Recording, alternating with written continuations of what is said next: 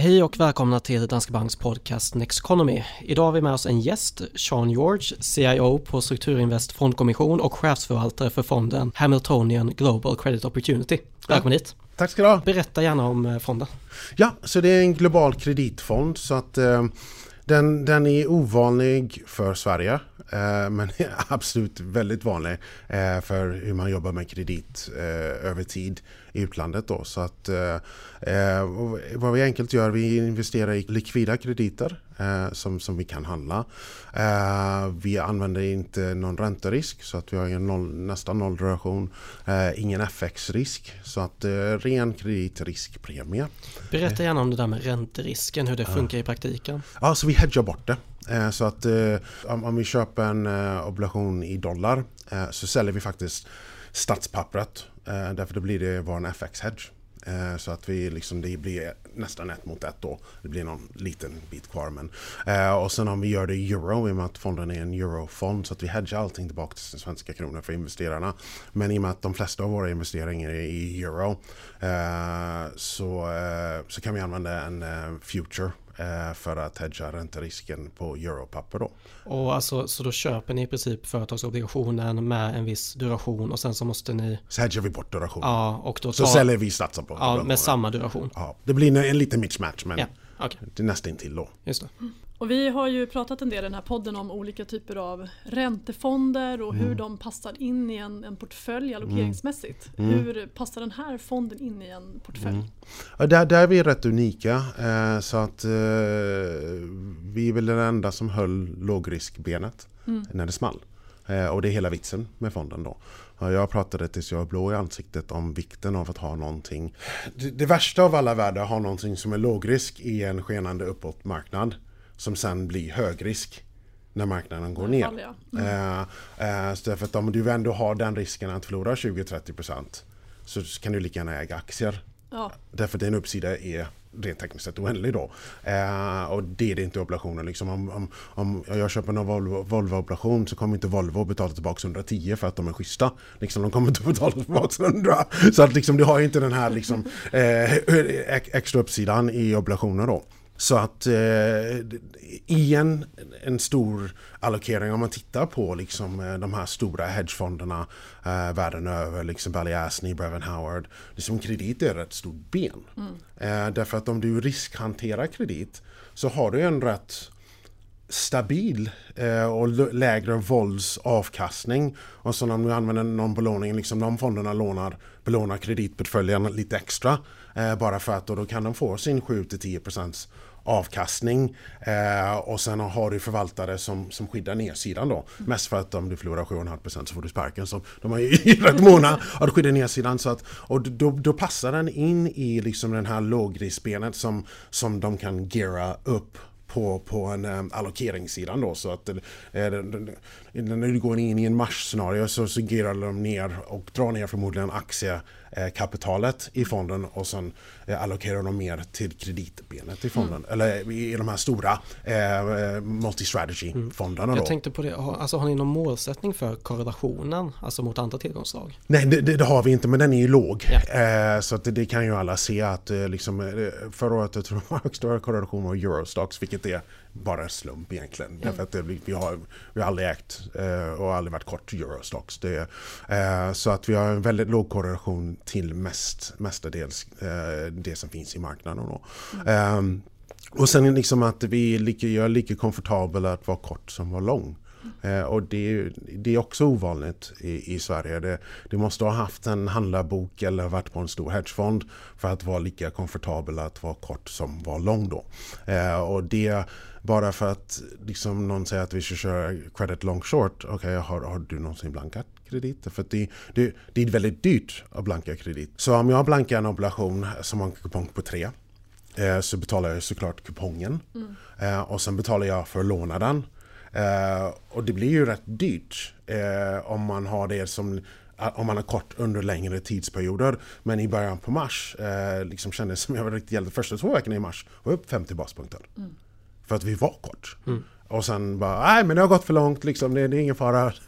Och sen åkte jag ner alla, men inte som alla andra. Liksom. Jag tror vi slutade månaden ner 1,8 procent eller något sånt där. Mm.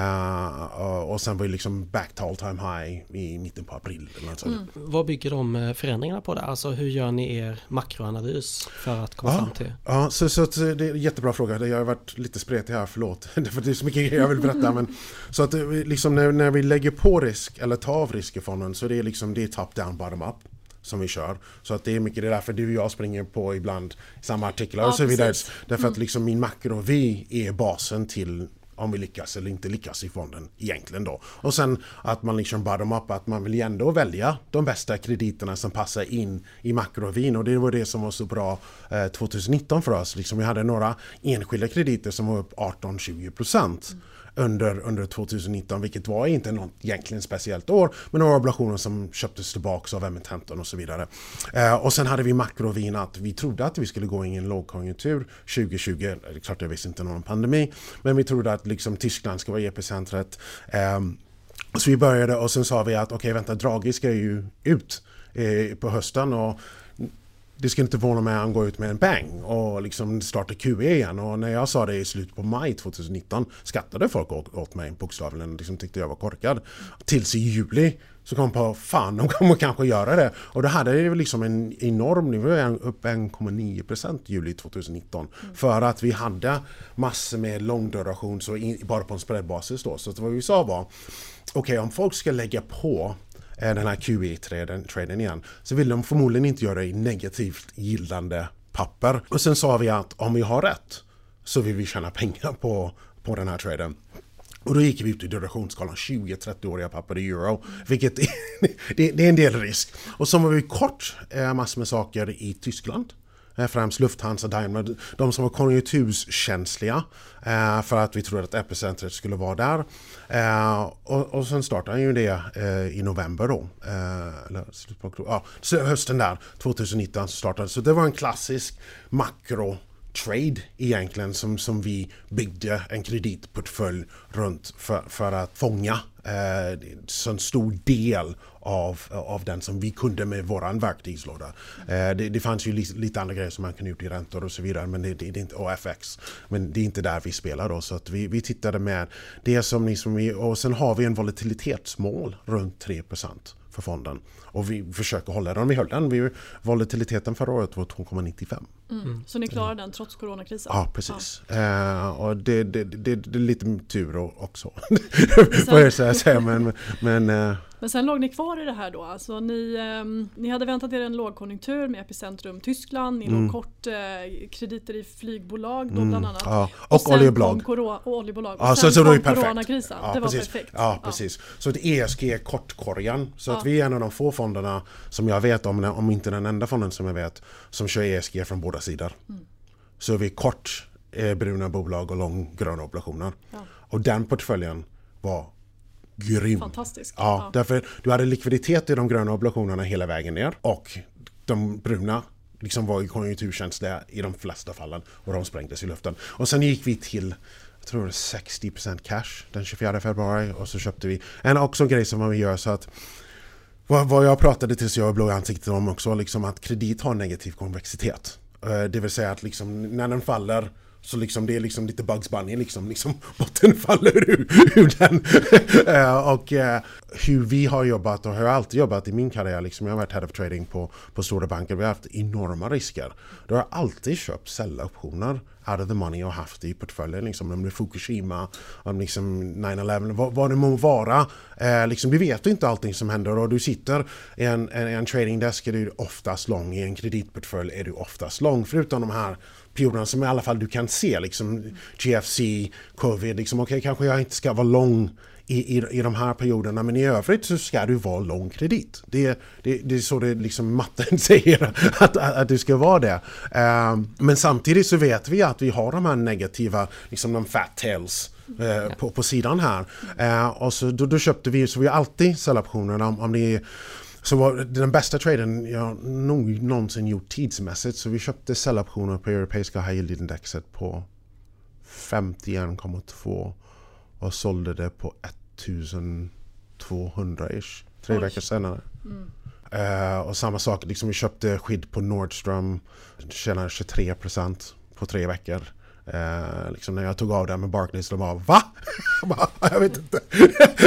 så att, så att uh, köpa liksom, men med den här att jobba med från en portföljnivå, att vi lägger in konvexa hedgar, mm. det vill säga det som kickar in om jag liksom är på väg i diket. Om det går helt snett. Ja, ja, precis. Och i liksom GFC och covid, i alla fall vi fick en brev på posten att någonting är på väg. Mm. Fukushima hade du ingen jävla aning.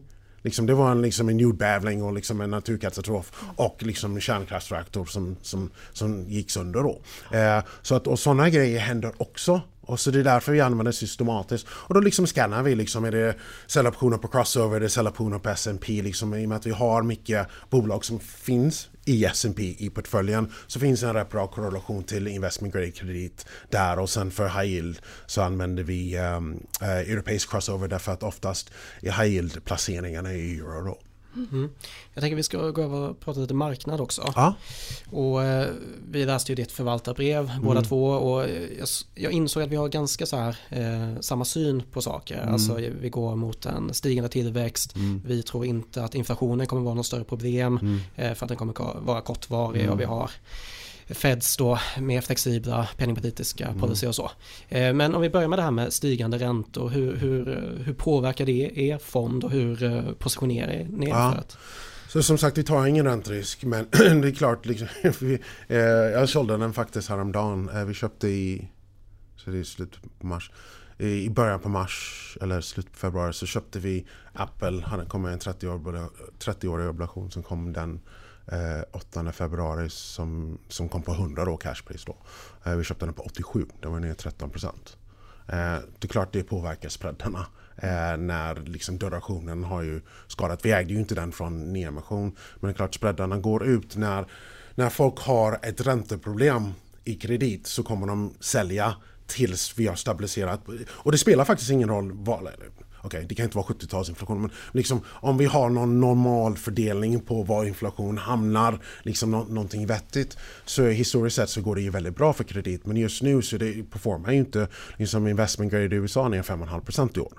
Eh, och durationskorgarna eh, är liksom ner 13-14 %. Eh, eh, så att just nu står vi liksom ner lite granna bara för att vi måste hitta någon equilibrium. Om liksom, alltså, innan jag kom in här så amerikanska tioåringen på 1,76 igen. Eh, så att eh, liksom, jag, jag, jag tror att den stannar någonstans mellan den här intervallen 1,60 till, till, till 2 procent och då gör vi det och vi känner att vi är lugna i marknaden med okej, okay, här, liksom, här är linjen i sanden. Eh, och, och då, då, går ju kredit bra. Varför? För att då, då har du en högre yield helt plötsligt på alla spreadobligationer. Så det blir ju attraktivt. Och sen anledningen till att räntorna har gått upp är det superpositivt. Mm. Liksom, vi, vi, vi, liksom, vi håller på att gå i en, i en tillväxtfas som, som jag, liksom, jag är gammal, jag är 48, liksom, jag har aldrig sett någonting eh, liksom, som vi kommer förmodligen se andra halvan av, av det här året. Kanske eh, särskilt i USA också? Ja. Absolut, alltså, virus, viruset är en, en, en, en fiskal eh, eh, program också om man ska titta på hur, hur, hur den påverkar. Så att vi har eh, vi har vår reopening trade Eh, jag har varit vår stora trade i, i portföljen i år och den, den har ju funkat sådär. Eh, men jag känner att eh, liksom det, det, det är det enda självklara som jag ser är undervärderad. Och sen gick vi in eh, när vi fick liksom den här stora durationssmällan i USA och plockade upp massor med obligationer som hade gått ner 10, 12, 13 procent. Liksom Apple på 95 baspunkter över statsobligationer på, liksom på cashpris på 87. Jag, jag äger faktiskt hellre dem än amerikanska staten med vad, vad de gör med sin balansräkning beräkning just nu. På tal om amerikanska staten då. Eh, de eh, har ju lånat ganska mycket pengar under den här mm. krisen. Man gick med stora budgetunderskott redan innan den. Man kommer mm. göra det framöver. Hur mycket kan USA låna innan det blir ett problem tror du? Kan man alltså, låna all oändlighet? Alltså jag är mer bearish på den punkten. Eh, jag var med i ekonomistudion eller ekonomibyrån och då hade den före detta Riksbanks vicechef vi hade helt olika meningar om det. Eh, det är klart Bond Vigilantes kommer komma tillbaks. Eh, du kan inte bara låna. Liksom det hela den här jag är inte en fan av MMT och liksom skuldsätta framtiden för, för våra generationer. Alltså, titta bara vad vi har gjort med världen. Mm. i vår generation. Liksom. Jag tittar på min dotter och jag skäms. Liksom. Det, eh, det, det är alla sorters problem. Vi kan inte ens komma överens vad fakta är längre. Det, alltså det, det, och, och sen ska ju de skuldsättas också för att vi vill testa någon ny teori. Mm. Det, jag, jag, jag, jag, är inte en fan av det. Det finns andra som tycker helt annorlunda och tiden får se. Mm. Men jag är fiskalkonservativ generellt. Liksom jag är konservativ generellt. Och väldigt fiskalkonservativ. Liksom, jag, jag personligen har noll i lån. Mm. Eh, jag, liksom, jag startade liksom en, en fond här och eh, liksom, vet inte hur saker och ting ska funka. Så då valde jag liksom, liksom, jag har alla mina tillgångar, jag har noll lån och så drar jag upp och ner. Och ja. jag, om jag tänker så själv så kan jag förstå att jag tycker inte det.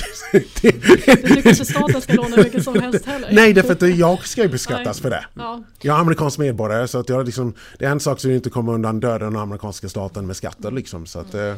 Men jag tänker vägen ut ur det här det är väl någonstans att man, man har en måttlig tillväxt och sen så fortsätter man att hålla räntorna låga för att få ner den här statsskulden över tid. Ser du att vi inte får en till kris på vägen bara? För att Nej, vi har blivit lite rädda för kriser känns det som. Vi får inte gå in i en kris. För då Vilket måste centralbankerna trappa mm. upp stödköpen och sen nu har vi dessutom finanspolitiken då. Mm. Det är lite av den här det liksom problemet att alla barn får ett pris. Mm. Ja, eh, liksom, vi har inte lärt oss att förlora. Nej. Jag, jag, det var jobbigt när jag förlorade. Liksom. Jag kommer ihåg när, eh, jag tar det här kort, men när jag, när jag eh, flyttade från eh, när jag spelade amerikansk fotboll i Florida som var liksom väldigt intensiv från åtta års ålder. Vilket det kan man, det är ett annat avsnitt. Men, eh, så flyttades jag från running back till quarterback. Jag grät hela första halvan. Mm. Bara för att liksom pressen att jag vill inte förlora matchen. Jag hade liksom rädslan att förlora.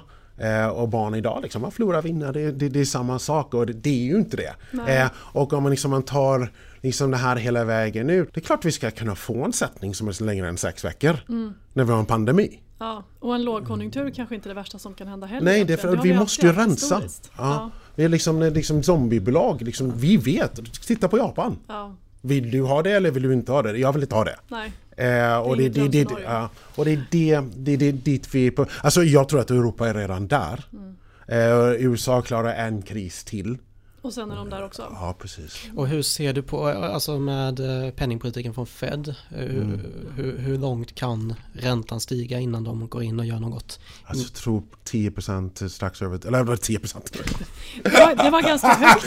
Fick ni hjärtinfarkt? 10%? Nej, 2%, 2,10. Ja, det var de som inte har någon som klarar sig. Precis, alla har gått i konkurs. Nej, 2,10 eh, två någonstans där så tror jag att Fed börjar prata om, jag tror att de gör Operation, operation Twist, yeah. det är VO Curve Control, mm. det liksom, då är det ett steg ytterligare närmare Japan. Operation Twist liksom har man gjort förut, folk förstår vad det är eh, och man kan dra sig ur den. På Förklara gärna bara Operation Twist. Du säljer korta statspapper eh, för att hjälpa repomarknaden och kollateral liksom maskineriet som har havererat sen, vad var det, var det mitten på 2019 repo Någonstans, det har havererat rätt länge, repomarknaden. Och sen, sen köper du längre statsobligationer för att twista ner yieldkurvan på baksidan. Så det egentligen det man gör är att man ger mer kollateral till bankerna så att de kan tekniskt sett sköta det på marknaden och sen eh, trycker man ner långräntorna för bolån och, mass, ja, och, och företagen. Och, och,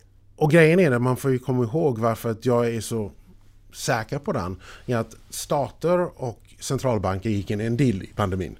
Och centralbankerna kunde inte vara mer tydliga. Låna pengar mm. så håller vi räntan nere. Och vad, särskilt amerikanska staten, vad har de gjort? Mm. De har lånat sin i helvete med pengar. Ja. Och då får ju centralbankerna hålla ner räntorna då.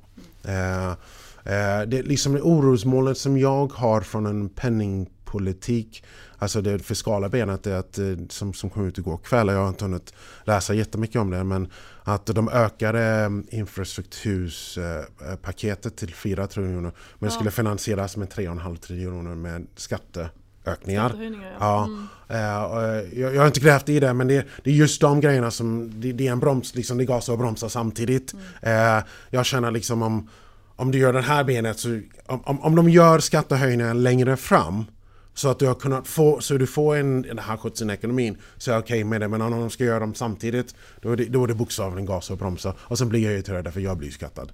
Uh, eh, så att uh, vi får se hur det där går. Mm. Eh, en annan sak som jag funderar på bara, du är inne på det här med alltså attraktiva krediter mm. och sådär. Hur, hur, ser du på värderingen när du kollar på kreditmarknaden? Man pratar ju mycket om värdering på mm. aktiemarknaden. Mm. Det är ju enkla nyckeltal som P tal eller mm. EV eller vad man nu kollar ja. på. Men hur ser ni, förutom spreadarna, finns det något annat som ni... Alltså du kollar ju på liksom hur belånade de är för sin credit rating och ja. Eh, liksom var ligger de till i sin sektor, var ligger de till geografiskt. Det är med att vi kan ju liksom, är Europa eller USA, det, det skiter vi fullständigt i. Eh, om det är liksom Liksom en billigare oblation där borta. Och sen vad man får komma ihåg oblationer, alla oblationer har olika DNA. Eh, det, det, finns vissa oblationer som jag vägrar handla.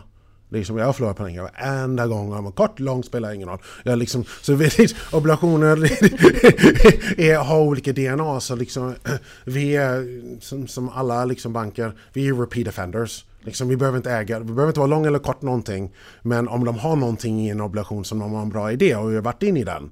Så, så, så är sannolikheten att vi kanske kliver in från lång eller kortsidan igen på den, den, den obligationen eller kreditderivaten.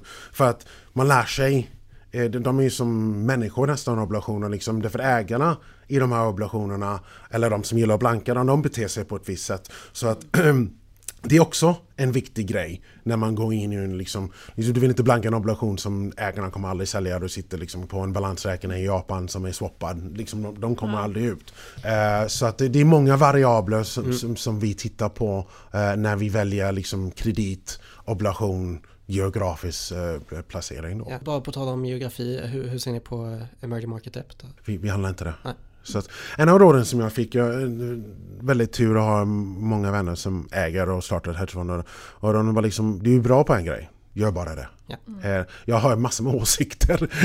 Eh, men men jag, jag, jag, håller mig i min liksom bana av, av de grejerna som, som jag har gjort i, i snart 25 år. Mm. Eh, shit, sex månader, 25 år. En fråga till bara apropå ja. Fed. Ja. Det är ju mycket snack nu om när man ska börja prata tapering. Mm. Och de säger hela tiden vi har inte ens börjat prata om att prata om tapering ja. men det vet ju marknaden att det säger man ju tills klart. man börjar prata om det. Så att alla väntar på det ögonblicket. Mm. Och när tror du att Fed kommer börja prata tapering? Alltså det, det egentligen var det frågan med vad jag tror om inflation. Ja. Därför att eh, jag, jag, tror att inflation och jobbmålet mm. är, är de två grejerna som de tittar på. Och det är väldigt svårt att se. Eh, särskilt jobbdelen. Vi får ju på torsdag får vi se liksom hur det, eh, de här veckossiffrorna ser ut. Men jag tror att det är rätt långt fram. Mm. Eh, jag tror inte att de är i närheten av att prata om det på riktigt. Därför att, och sen har de ju liksom equality och liksom i, i liksom att de vill få ut ett icke-college eh. Liksom den, här, den här uppgången, all, alla ska med. Mm. Eh, därför att om du kommer ihåg när arbetslösheten var så låg Fed, eller Powell kunde inte sluta prata om att liksom, vi har fått in de här som har varit utanför arbetsmarknaden eh, under så lång tid och han var väldigt stolt över det. Ja. Och jag tror att han liksom genuint menar att det här är viktigt för samhället. Mm. Och så att liksom, jag tror att de har driftat lite i sin mission att, liksom att det ska vara samhällsenligt. För att kritiken är den att titta på Bezos och Bill Gates och liksom de rika har ju blivit rikare och de har... Tillgångsinflation ganska extremt i USA också. Ja, precis. Mm. Ja. Så, att, eh, så att jag, jag tror att det är rätt långt fram. Eh, liksom det är svårt att sätta en siffra därför att jag vet inte hur inflationen kommer se ut liksom med liksom eh, Suezkanalen. Liksom det finns ju så många variabler i det där. Och sen är vi ju rätt, alltså det är fortfarande rätt stor arbetslöshet i USA. Um, men vi får se vad liksom andra halvan, jag tror att liksom det är därför man omvärderar eller uh, titta på liksom kontinuerligt därför att jag, det kan gå rätt fort mm. andra halvan i år. Mm. Eh, och då liksom, vi kan hamna där snabbare än, än, än vad marknaden tror. Eh, och, men jag, jag vet inte. Därför att taper tantrum är, alltså det är en våldsam, men vi har sett en stor del av det nu. Mm. Eh, hur det ser ut. Så att vi har fått en genrep för de som inte var i marknaden eh, sist då. Eh, och det var ju jag ju väldigt orolig för 2020. Liksom hur vi skulle hantera, hantera taper tantrum. Jag trodde den skulle komma sen. Alltså, jag trodde inte vi skulle få den här rörelsen nu. Nej. Jag trodde vi skulle få den lite längre fram. Uh, men, men i vilket fall som helst så har vi hanterat den hyfsat bra tycker jag. Uh, de grejerna som skulle bli träffad blev ju träffad och uh, liksom resten har klarat sig okej. Okay. Liksom mm. High yield är flat till svagt minus beroende på region. Eh, investment grade ner rätt mycket för att det blåste ut. Och det, det, var ungefär det man trodde skulle hända. Eh, så får man ju se om spelboken är detsamma eh, när du får den riktiga taper tantrum att, att Fed ska ta tillbaka. Ja. Man får komma ihåg att patienten är så jävla svårt dopad. Den kom inte av dopingprogrammet från GFC. Precis. Är fortfarande kvar i det. Ja, precis. Och sen liksom kommer man liksom med Pulp Fiction adrenalinsprutan igen liksom på en svår tuba. Så jag vet inte hur patienten reagerar på en lite tapering.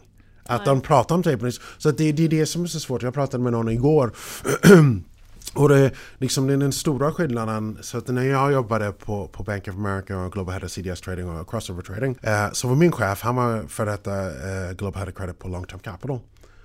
Och det var ju enormt lärorikt för mig att sitta med honom i rummet liksom när det small. Liksom. Men jag kan inte lära de, de samma grejer som jag har lärt från de här under min karriär, mina 25 år. Jag kan inte berätta det på samma sätt för Jesper som jobbar för mig som, som är 31. Därför att det går så fort nu. Mm. Därför att alltså vägen in och vägen ut var mycket långsammare för. Och liksom nu kommer det som en liksom Bugs Bunny och så Bugs Bunny tillbaks. Och det... Eh, men, men vad händer om det inte kommer tillbaks lika snabbt? För den här generationen som inte suttit i de här långdragna berg och dalbanor. Eh, och det, det, det, det, skrämmer mig lite grann. Mm. Eh, därför att det är just det scenariot liksom, du får liksom eh, adrenalinsprutan och patienten inte gör någonting. Mm. Eh, och det, det, det, det, så att det blir intressant. Mm.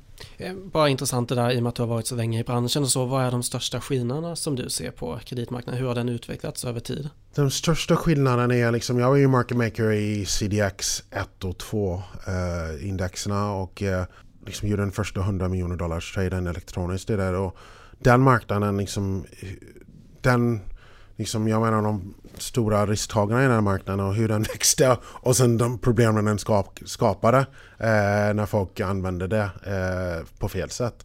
Och, det, och grejen är liksom redan 2006 bara det här kommer gå åt helvete. Eh, därför att det, liksom, det var idioti som pågick. Men det liksom tog ju en, en bra tid innan liksom, det, det, det small. Eh, så det, det, var en stor förändring i min karriär och liksom CCDS-marknaden. Och sen liksom eh, ETF-marknaden och de här bond-ETFerna och hur de faktiskt gett likviditet. Liksom vi, jag har en gul post-it note på min, eh, på min skärm som, som var guld värd för oss i, i mars. Eh, största innehaven i HYG. Blankar dem på vägen ner och köper dem på vägen tillbaks. du vet att du har en force seller och en force buyer mm. på båda sidorna. Uh, och jag vet att jag har likviditet runt de krediterna som de största innehaven i de stora ETFerna. Eh, så att det, det har varit en väldigt bra verktyg för oss. Eh, än viktigare än eh, ETFerna att jag, har, jag vet att jag har i tider av enorm stress så vet jag den här pool av obligationer och jag vet ungefär vad, vad de kommer göra. Uh, och jag vet ungefär när, när det vänder. Så det, det, det, det, har varit en, eh, en fantastisk uh, verktyg för, för båda investerarna uh, som kan få lågpris beta på, på marknaden. Och sen sådana som mig som, som spelar flödena och vet att jag har likviditet där i så att liksom man inte behöver stänga fonder för uttag. Liksom. Det, därför att det är det, det, för mig i alla fall, liksom det, min mamma är från Jamaica, liksom, det, gör, gör, vad du säger att du gör och ingenting mm. annat. Liksom. Så att, eh, eh, jag, jag, skulle säga att det är väl de är de stora eh, skildrarna eh, från produkt och eh, liksom, eh, marknads hur marknaden fungerar. Eh, liksom, vad är det som, som driver flöden? Vad är det som driver likviditet? Eh, därför är kredit, liksom likviditet. Jag har pratat om det så mycket och ingen har lyssnat i Sverige. Nej, men vadå likviditet? Jo, alltså likviditet vill du ha hela tiden. Mm. Eh, liksom, eh, Inte bara i goda tider. Ja, precis. Men du, du fick ju prove your point faktiskt får man säga ändå under mars månad där. Ja, ja, ja så absolut. Liksom, all, ingen trodde det skulle hända. Liksom. Eh, det var väldigt tydligt att det skulle hända. Frågan är hur länge man minns det bara. Det hände ju eh, under finanskrisen också. Så ja. det var ju också så likviditetsproblem. Men det ja. kommer ju ingen ihåg tio år senare. Nej precis, men det måste man därför att var sjunde till tio år. Mm. Eh, och som, så som mark- Ja mm. precis, det, det, det, det, är så det funkar. I alla fall i mina två och en halv decennier i det här. Och, och det vill man ju liksom om man har lovat investerarna en daglig likviditet så tycker jag man ska hålla det. Mm. Liksom, och säkert liksom om man har stängt nästan två veckor när, liksom, när, kurv, liksom, när du får studset. Mm. Det tycker jag är jättetaskigt. Mm. Därför att som, som jag alltid sagt, och nu fick vi inga utflöden bara för att folk var så rädda. Men vad, liksom, jag har alltid sagt till folk eh, att jag förväntar mig utflöden i mars i min fond. Det är du ska köpa aktier. Mm.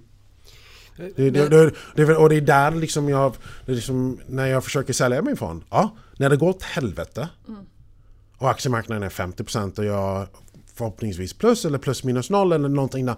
Sälj min fond. Mm. Och tjäna dina 30-40% och, så och sen kom tillbaks. Och sen kom tillbaks. Mm. Det där är ju svårt att sälja däremot. Alltså det, det, är ju något som vi försöker göra och prata med om, alltså till våra kunder och våra mm. lyssnare. Just det här att ha mm. en diversifierad portfölj. Kanske inte bara ha 100% aktier för att mm. man kunna ha lite mm. torrt krut. Så ha lite... Bara balansera. Exakt. Jobba med pengar. Eh, men, men man vill ju inte, det är ju den här alternativkostnaden som eh, man tycker inte om det där att eh, inte ligga kanske fullt investerad för då känner man att man missar tåget. För om man kollar på hur börsindex har gått så vill man ju inte hamna på efterkälken. Man vill inte tjäna mindre pengar än sin granne. Det är det värsta ja. som kan hända. Verkligen i Sverige. men, eh. så, så, men det kanske är enklare för alltså hur ser, för du ska ju också mäta dig mot dina konkurrenter såklart. Ja, alltså hur ser dina investerare på att du kanske tappar då lite i en uppgång? Eller, eller? Nej, så vi var ju vi var upp nästan 7 procent. Ja, 2000, ja, precis. Så att, så att uh, vi är lite efter i år, någon procent, liksom en procent eller två procent ja. efter i år. Men det är mest för att vi är likvida krediter och de är ner. Och mm. jag är positiv på marknaden. Liksom, jag är lång. Eh, därför att jag vet inte, som sagt, liksom, om man återgår till det, liksom, var, liksom, var stannar den amerikanska staten? Jag vet faktiskt inte. Liksom, jag, är, liksom, jag tror inte någon som vet var den stannar här. Eh, men jag vet att när den stannar så kommer kreditspreadarna gapa in. Ja. Eh, och när ekonomin öppnar så kommer mina Hilton och Expedia och, och Lufthansa-obligationer må bra. Ja. Eh, men tills dess mm. så får jag sitta och försöka parera liksom live to fight another day. Mm. Eh, och liksom, fast inte vara på sidlinjen i en marknad som går ner.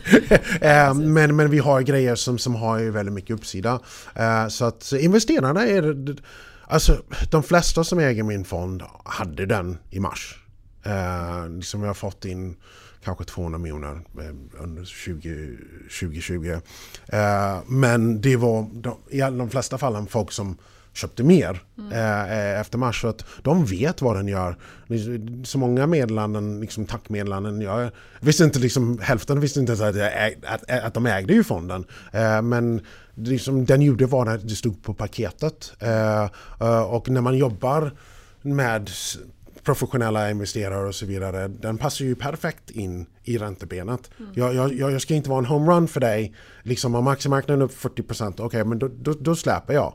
Men när aktiemarknaden är 30% och eh, liksom jag går nästan bättre, jag går bättre än aktiemarknaden i liksom 4-5 månader eh, för att jag hade inte tappet då. Mm. Uh, uh, och, och, samtidigt också liksom för deras volatilitet i deras portfölj. Mm.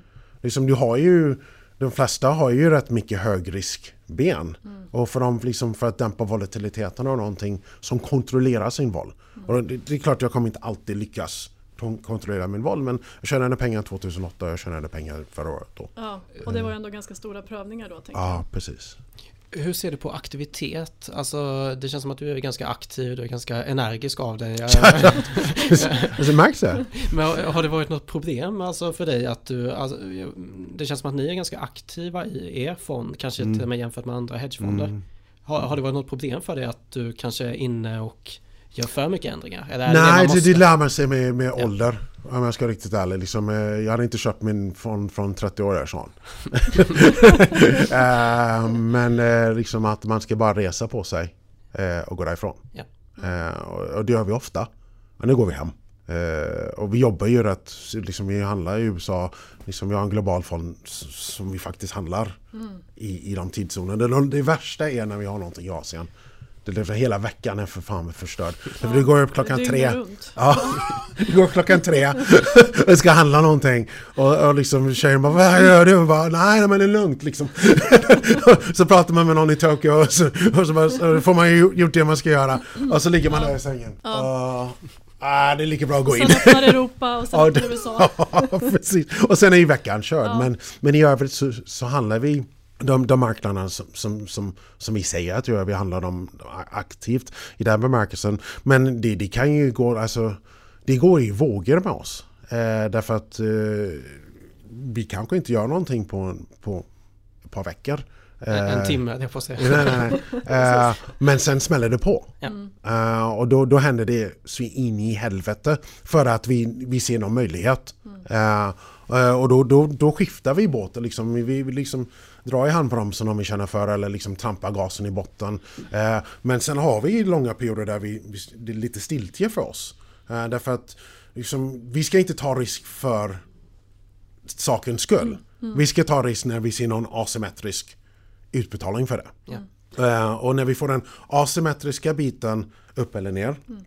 och grundläggande portfölj ligger och tickar. Det är, det är liksom det är best of all worlds. En fråga apropå i våras då. Mm. Eh, ni höll ju er volatilitetsbudget mm. förra mm. året. Eh, ni stängde året på plus. Mm. Ni kunde ha öppet för handel när det var mm. som värst på marknaden till skillnad från många andra räntefonder. Om man tittar på de räntefonder som stängde då, vilket var ganska många. Handlar det om att de hade gjort någonting eh, de inte skulle göra i fonden eller hade investerarna liksom missförstått riskerna med att investera i kreditfonder? Alltså jag tror inte de gjorde någonting fel i den bemärkelsen att de gjorde det de sa. Mm. Uh, men jag tror att det är en grund, fortfarande en grundläggande oförståelse i att kredit är inte likvid på vägen ner. Uh, och sen svensk kredit är Ännu mindre likvid. Ja, mm. precis. Mm. så att de, ja, och liksom de här fina sharp-siffrorna eh, som folk har visat. Det, det, är inte skicklighet i den bemärkelsen att du har liksom haft en uppåtgående marknad och du har valt rätt krediter och du har dragit ner din duration när liksom marknaden ska smälla och så, så du har ökat den liksom när den kommer in. Det är för att de inte handlas. Nej. Precis, så det ser ut att vara stiltje men det är för att det inte händer någonting. Precis, stiltjen är inte likviditet. Nej. Och det är två väldigt skilda saker. Mm. Eh, liksom när jag ligger och liksom tickar sidledes, det betyder inte att saker och ting i min portfölj inte rör sig. Nej. Det betyder att jag har en lång kortportfölj som är liksom i, i neutral läge. Mm. Och sen när, liksom när jag ser ett läge så växlar jag. Ja.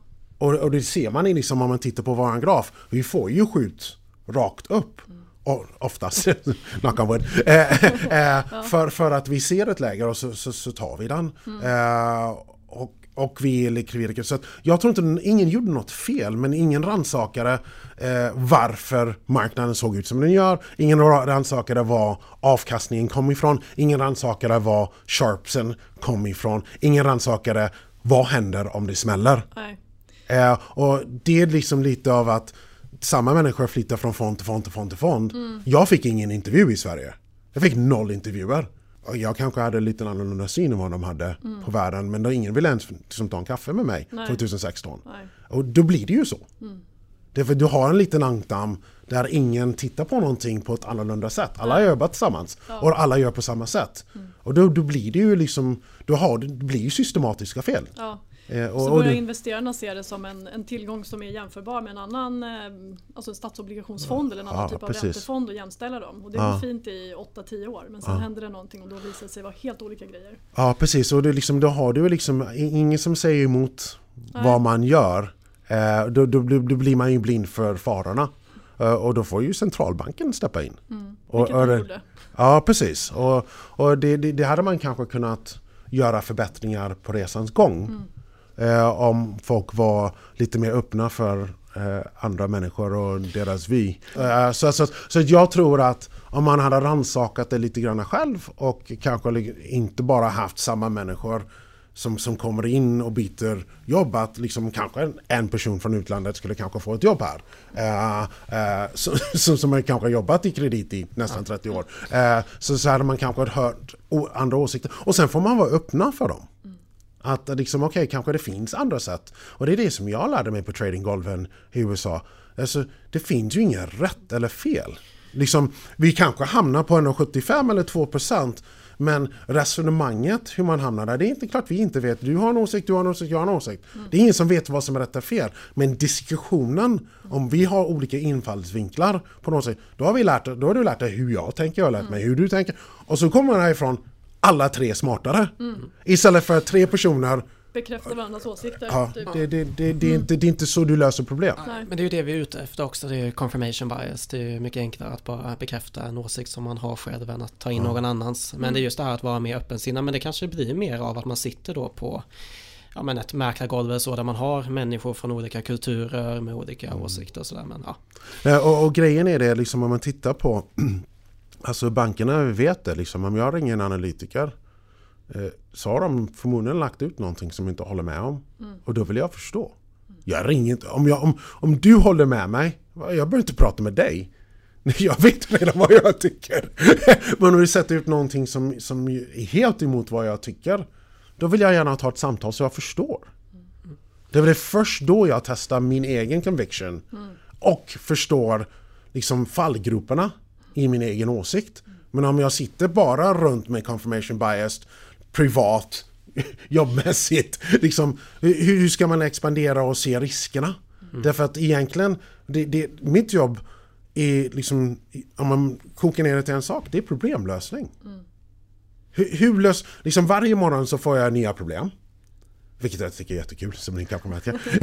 eh, och, och, och sen ska jag lösa dem på bästa möjliga sätt. Mm. Eh, och om jag har massor med olika infallsvinklar som, från folk som inte är som mig. Så det är jättebra. Eh, och det är så bankerna och liksom fondbolagen ut, utomlands jobbar. Liksom. Det är massor med olika människor som ska inte hålla med. Mm.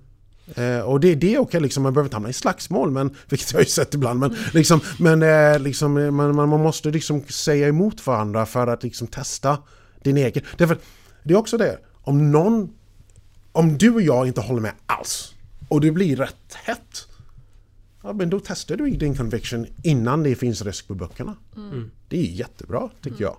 Jag tänker att vi ska börja avrunda. Ja. Eh, vi brukar ha tre avslutande frågor som vi ställer. Och eh, då är den första, vad vet du idag som du önskar att du visste när du började med investeringar? Ja, det, det, har du en halvtimme till? uh, uh, jag lär mig... uh, att tålamod är väl kanske det som jag har varit sämst på.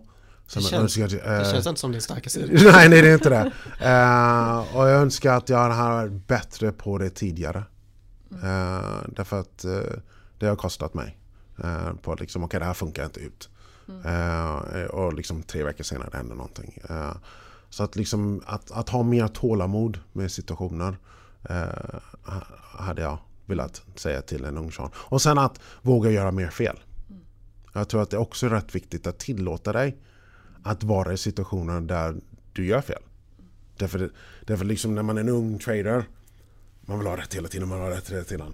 Men, men om man har rätt hela tiden, då har man inte pressat sina gränser. Eh, och eh, det är där man utvecklas. I den här zonen där man är jävligt obekväm. Mm. Det var nog de två grejerna. Vilket är lite motsägelsefullt båda två. Men de, de två grejerna hade, hade gagnat mig. Mm. Finns det något eh, särskilt investeringsrelaterat tema som du funderar lite extra på för tillfället? Uh, reopening i Europa. Ja, det är det du sitter och väntar på. Ja, ja, precis. Bokstavligen. Uh, uh, och, och se liksom hur, hur Europa ska lösa vaccinsituationen. Då. Därför att liksom Israel, UK och USA liksom helt Ja, ja, det, det, vi ligger så illa alltså. Ja, precis. Mm. Liksom det är, vad är det, alla över 40 nu mm. i USA. Mm. Så alla mina vänner har fått det och min mamma som är 80 har inte fått det. Nej, precis. Nej. Eh, så att eh, det är väl det som... Jag vill lägga på mer risk för den traden i Europa. Jag har kapacitet att göra det men eh, jag vill se lite mer. Mm. Så att det är väl den absolut viktiga. USA är i den casen, liksom Expedia och Hilton och Marriott, liksom, ja. de är jag fine med. Men det är Europa-sidan mm. då. Eh, som jag vill växla upp mm. eh, vid rätt tillfälle. Mm.